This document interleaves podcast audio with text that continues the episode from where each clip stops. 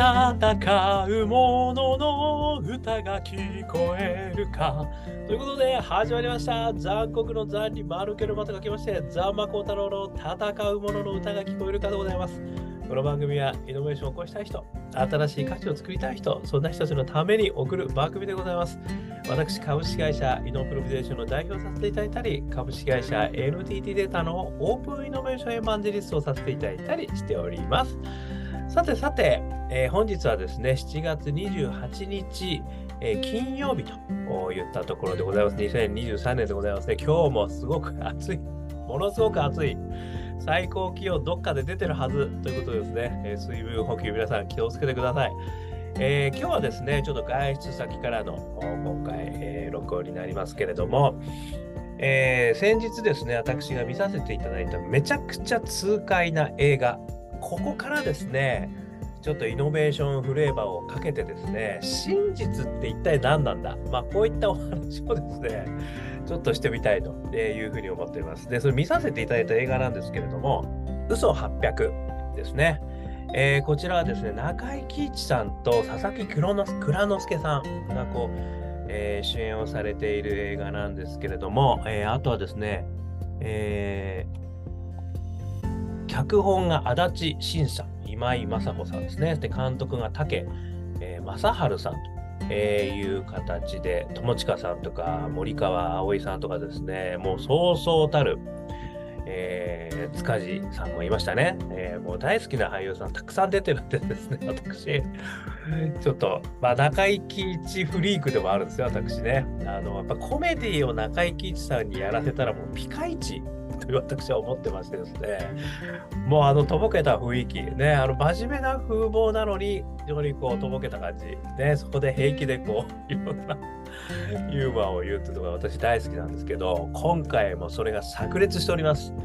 えー、この嘘800っていうのはですね、ちょっとネタバレにならない程度のちょっとお話をさせていただくと、まあ、このポスターね、ちょっと下に貼ってあるところを見るとですね、冴えない骨董コンビね、骨董をやってる、えー、人なんですね。で、中木さんは骨董を売る人。で、えー、倉之助さんは骨董の、あのー、茶碗を作る人ですね。えー、いう人たちがですね、まあ、いろんな、あのドタバタにこう巻き込まれていくと。で、そこでこう最後は痛快にですね、あの終わるっていう非常にもうスカッとするですね、えー、面白い。ね、これ、どえらい仕掛けで一攫千金って書いてます。そういうですね。あの、よくですね、コンゲームっていうんですよね。コンフィデンスゲーム。あの、要はこう、真実、ね、信用、えー、をこう覆すような、ね、そういう、あのよく映画だとコンフィデンスマンとかもそうですし、スティングとかね、ああいうのもそうなんですけど、まあ、このコンゲームのですね、もう日本の傑作なんじゃないかなと私は思うぐらい、えー、非常に面白いです。で、この嘘800っていう題名の通りですね、あのこの骨董屋さんがね、まあ、壺、あの要は茶碗とかを巡ってですね、それが本物だ、本物じゃない。で、あの、老舗が出てきて、そことのこう、いろんなバトルが起きるみたいなですね、まあそういう、こう、騙し騙され、いろんな、こう、騙してくる人が出てくる。もう誰が真実を言ってるかわからないという中で、もうちょっと涙なしには見れないっていう、そういう感じなんですけど。でですね、私そこからちょっと思った。一つですね、あの、セリフをね、ご紹介させていただきながら、そのセリフを中心にですね、私の感想解釈させていただきたいと思いますけども、この中井貴一さんがですね、この蔵之介さんに、あの、語りかけるシーンがあるんですね。歪みって感じってさ、不正って書くんだよね。今のあんたにしか出せない歪み、あるんじゃないかな。っていうことを言うこの2人はコンビなんですけどね。まあお互いね、あのいろいろ形成し合うコンビなんですけど、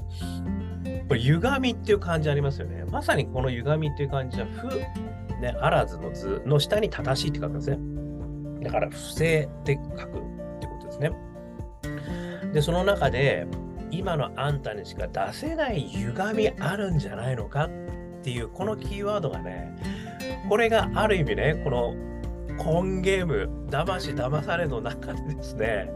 この不正ということがね、めちゃくちゃキーワードになってくるわけですよ。でも、その君にしか出せない歪みがあるんじゃないのっていう、この君にしか出せないっていうところに私めちゃくちゃ感動いたしましてですね、まあ、ここからですね、私があの解釈としてね、あのこのコンゲームを見させていただいて、嘘800見させていただいて、私のあの解釈、これ3つお話しさせていただきます。1つ目、真実はない。あるのは解釈だけ。バイ・ニーチェでございますね。これは私何回も紹介させていただいてます。大好きな言葉なんですよ、これ。まあ、世の中に真実はないんだと。あるのは解釈だけなのであるということなんですよね。で、これ私よく例でお話しさせていただいてるのが、確か秋元康さんが言ったんじゃないかと思うんですけど、家を出た時にうんちを踏んだ時に君はどう思うかねと。ね。今日はうんちを踏んでなんてついてない日なんだと思うのか、それとも、なんて今日は運がある日なのかと思うのか。これはですね、うんちを踏んじゃったという事実はあるんだけど、それの解釈によって、そこからの人生は180度変わるっていう話なんですよね。つまり、うんちを踏んでしまったということに対しても後悔の念をする。そうすると、そのうんちを踏んだという事実は、もうアンラッキーな出来事でしかないわけですね。ところが、うんちを踏んだことによって、これは運があるぞ、今日はと思うとですね、なんて素敵な今日は始まりなんだと思って、さらにいろんないいことがこう出てくる。まあ、これがですね、私、世の中におけるそのセレンディピティの、えー、拾い方の非常にこう究極のあのノウハウなのかなと思ってるんですね。要は世の中にはいろんなこう偶然がこうもう満ち溢れてるわけですね。でもそれの中で自分の解釈においてこれは幸運であると。これは逆に面白くないっていうね、あの三浦淳さんが言っている、あの、ゆるゲーム、あゆるゆるキャラ、ね、ゆるキャラもね、まあちょっと言えば気持ち悪い感じのやつもたくさんあるわけですよ。ところがそれは逆に可愛くないということでゆるキャラというふうにつけたおかげでもう全国ゆるキャラブームになってしまった。まあこういうことがですね、やっぱ解釈なんだと思うんですよね。だから今回のこのコンゲームの中におけるこの不正って書く。この今のあんたにしか出せない歪み、この不正ですよね。それをどう解釈するかによって、真実は変わってくるよっていうことなんですよ。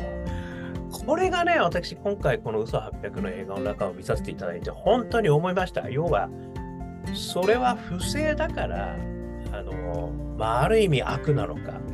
不正だけども、それは人を幸せにするのかっていうね、何が不正なのか、まあ、もっと言えば何が真実なのか、っていうことにね、何が悪なのかとか、だからそういうことがね、やっぱりね、これすごく難しいなと思うとともにですね、解釈すごい大事だなっていうのがね、思った。そして2つ目ですよ。自分だけの真実があるというふうにもですね、思ったんですよね。つまり、うんちを踏んだというね、その事実に対して自分の真実としては、これはめちゃくちゃ幸運を拾ったというこういう真実にするか、それともめちゃくちゃ不幸だったという真実にするか、これは自分のパッション、ね、ここによるんですよね。だから自分自身が、これあのセレンディプティでいろんな幸運をね、拾ってるのか拾ってないのか、チャンスは前髪なのか前髪じゃないのかってね、ありますけれども、前髪に変えるってことが必要なんじゃないかということ大事だと思うんですよね。で、それに気づくか気づかないってことかってことがあるんで、で、これはね、いつも私、あの、パッションの源をね、常日頃考えてみようっていう時に、やっぱり日々ですね、生活の中で、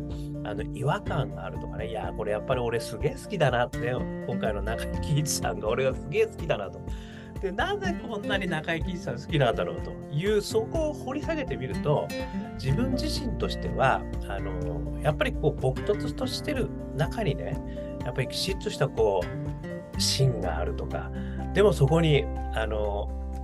とぼけたところがあってね100%完全じゃないみたいなところがやっぱり好きだなとか。ちょっと抽象化していくとやっぱりこう自分の中におけるパッションの源そういうその価値観が見えてくるんだと思うんですね。だそういうのがやっぱりあった上での解釈になると思うんですよ。だからやっぱり自分がどう解釈したいのかってことを常日頃あのやっぱり考えておく。もしくはセレンディピティの中でいろんなことを前向きに捉える練習っていうんですかね、まあ、それはやっぱパッションの源があるからこそできるのかな、まあ、これが2つ目。そして3つ目ですよ。みんなの真実っていうのがあるんですよね。でこれは何かっていうと私は大義だと思ってるんですよね。あのこれ突然大義出てきてもどうしたって思う んですけど、実はそのイノベーター3つのフレームって私いつもお話ししてて、パッション、仲間、大義、この3つがですね、やっぱり揃うことによって自分の価値を世の中に出していくことができると。で、それはイノベーションにつながっていくよっていうことをね、えー、いつもお話しさせていただいてるんですけども、やっぱりイノベーターにはですね、必ず大義っていうのがあるんですよ。これなぜかっていうと、パッションだけだと自分よがりになってしまうからなんですよね。で、実はその大義っていうのはみんなにおける真実は何なんだろうってことを考えるってことが大事なんですよね。そうすることによって、やっぱりこう自分の真実はパッションなんですけど、みんなにおける真実って何だろう。うんちを踏んだ時のみんなの真実は何だこれが実は大義になるんですよね。だからそこが何だということをですね、やっぱり自分だけのパッションではなく、自分だけの真実もあっていいし、でもみんなにとっての真実は何だろうこの2つを考えることがすごく大事だっていう話をさせていただいてるんですね。で、それをつなぐのが仲間なんですよね。で、この仲間がいることによって自分よがりじゃなくなるんですよ。で、この自分だけの真実を仲間に話してみたときに、いや、お前それうんち踏んだよね。ラッキーだよ。俺もそう思うっていうのが、ちょっと俺は耐えられないよっていうのかによってね、いろいろ真実がぶれてくるわけですよ。だからそれによって、やっぱ大義っていうのはこういうところにあるんだなと。で、その大義まで自分のこのパッションをね、えー、仲間にコミュニケーションすることによって大義に消化することができれば、これは自分の真実とあの全てみんなの真実、これもね、あのうまいことマージすることができると、そうすると非常にこう大きな取り組みに賛同者がこう増えてくれると。いうことがあって、初めてこれが本当の真実になる。っていうことなんじゃないかなと思うわけですよね。だからニーチェさんが言うところの、ね、真実はないと、ね、解釈しかないんだということはあるんですけれども、でやっぱ自分の中の真実はあり、そしてみんなにおける真実もあるんじゃないかと私は思うんですね。で、それをやっぱりこう仲間を通じてこう探っていくっていうことはね、あの必要なんじゃないのかなっていうことをね、今回この嘘800っていうこの映画からね、思わせていただいたんですよね。つまり、あんたに出しか出せない歪みあるんじゃないかなんですよ。つまりね、これは本当にこう、世の中における、まあ、正しいと思われていることが真実ではないかもしれないよってことも言ってくれてるかなって気もしていて、やっぱり自分の中における真実って、なんかすごい違和感あるその真実っていうことがたくさんあっていいんだと思うんですよ。だから自分の中からの真実。これこそがね、あんたの歪みであると。でも、それは君にしか出せない歪みかもしれないよと。ね、で、それを仲間を通じて、で、大義にしていくためにはどんな歪みになっていくのか。ここまでがこワンセットでできると、もう痛快無比なね、あのこの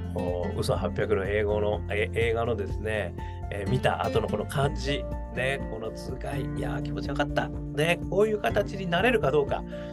まあなんかみんながそういう形になれるとね、みんなが幸せになれるということなので、もうそれは真実になると。私はそういう気がしたというお話で、えー、ございました、えー、少しでも参考になりましたら幸いですね。YouTube、ポッドキャスト毎日話しますんで、よかったら登録してくださいね。そして Twitter、Facebook、こちらの方もコメントいただいたら嬉しいです。さらにですね、えー、我がアカペラグループ、香港ラッキーズ中年ワンダーランド、ね、ストリーミング配信しております。YouTube でも Amazon Music でも Spotify でも、ね、中年不思議国、え香港好きな運、香港ラッキーズと中年ワンダーランド、ね、検索していただくと元気が出ますよ。えそしてですね、ジャーニー・オブ・ラッキーという4曲入りのアルバムも、えー、発売しております。こちらも iTunes、モーラ、えー、そして、えー、香港ラッキーズ商店、ね、こちらの方で、販売してます。ダウンロード販売してますので、よかったら、え視聴して、えーよかったら聞いてみてください。そしてね、一人からでもイノベーションできる、そんなことを書いた本、オープンイノベーション21の秘密、こちらもですね、えリアル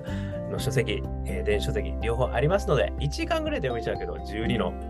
イノベーションの秘密が手に入っちゃう、ね、お得な本でございますので、よかったら見てみてください。そしてね、こんなことを話してる私ですけども、普段はイノベーションのコンサルやってますので、イノベーションに関して、えー、何かご相談がありましたら、お気軽にご連絡くださいませ。さらにですね、えー、